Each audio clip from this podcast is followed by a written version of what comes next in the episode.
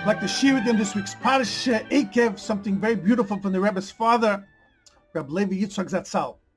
In this week's Parsha, we have the famous pasuk we say in the second paragraph of Shema, "Ulo ovdoi b'chol avavchem, you should serve Hashem with your whole heart." Explains the Gemara in Tanis, in the tractate of Tanis, Tav Beis Amar Aleph, what is the service of your heart? And the Gemara says this is tefillah, the davening. We know the main part of davening is the Shmoina Esrei. Explains Rabbi Levitzak an interesting Gemara.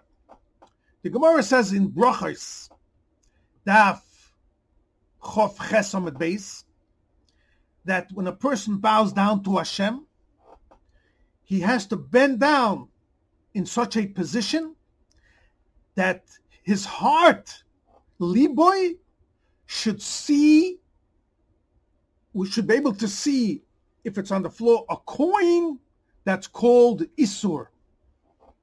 A Isur. Explains Rabbi Levi Yitzchak a few interesting things. What's the connection of davening to this coin Isser? There's many, many coins that you could, the Gemara could have said. We have a dinner, um, a pruta, many coins that you have in the currency of the times of the Gemara. Why does the Gemara Ula pick specifically the Isser coin? And also, why does the Gemara use the Lashon? His heart should see. You bend down, it should be facing the Isser. You could have said your chest. What's the meaning of heart, Liboy? Explains Rabbi Lev Yitzchak something which, based on the Rebbe, explains in Torah or on the Posik, Oisri Lagefen. Over there we also have the word Oisri is similar to the word Isser. And the Rebbe explains that, you know, when a person serves Hashem, a person could get emotionally ecstatic and he could be very happy and overwhelmed, jubilant.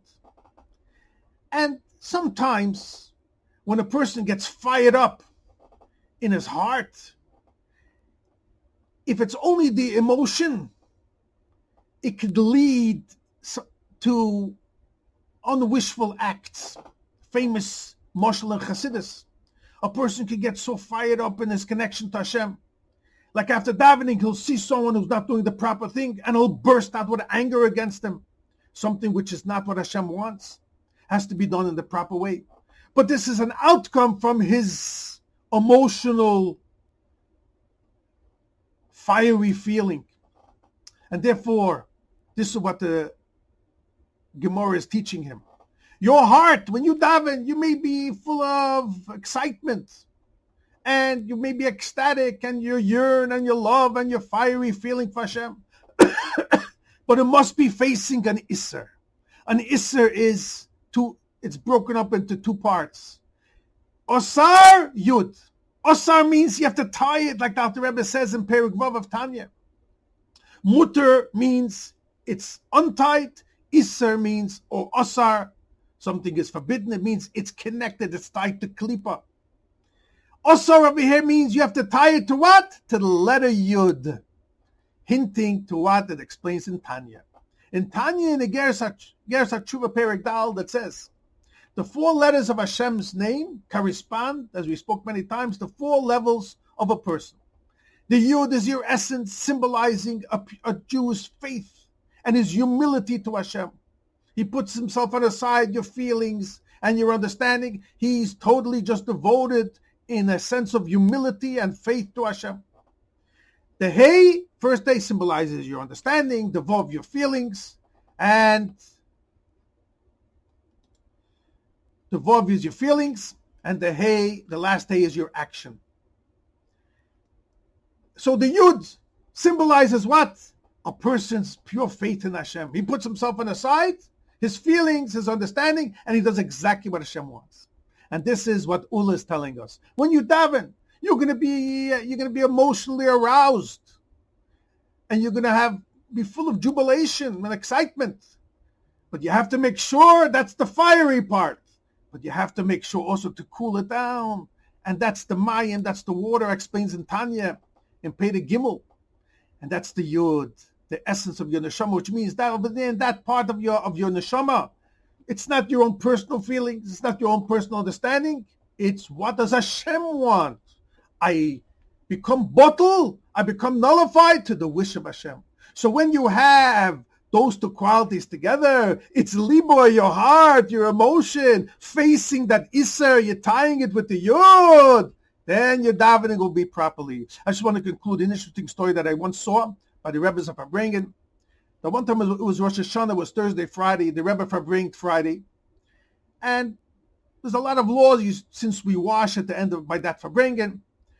There's laws concerning Shabbos. And the Gabbai, the one who was calling out, he was making some mistakes back and forth, back and forth, and, and he made a few times a mistake, and all of a sudden you heard from the crowd like a big laugh.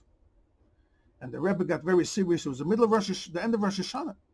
And we heard the Rebbe say these words, Vigilu which means that you should rejoice. A year there's always be besimcha. But bir adah, it has to be in a way of trembling, which means a way of awe it's not just a frivolous laughter and a time of mocking and joking. So this is what you have also over here. You have the liboy, you have that fiery feeling, but together with the Prince Chochma, the Yud, the total, a person nullifies himself towards Hashem, and then he only follows what does Hashem want? And he puts his own personal feelings and understanding on the side, and then you have the proper combination.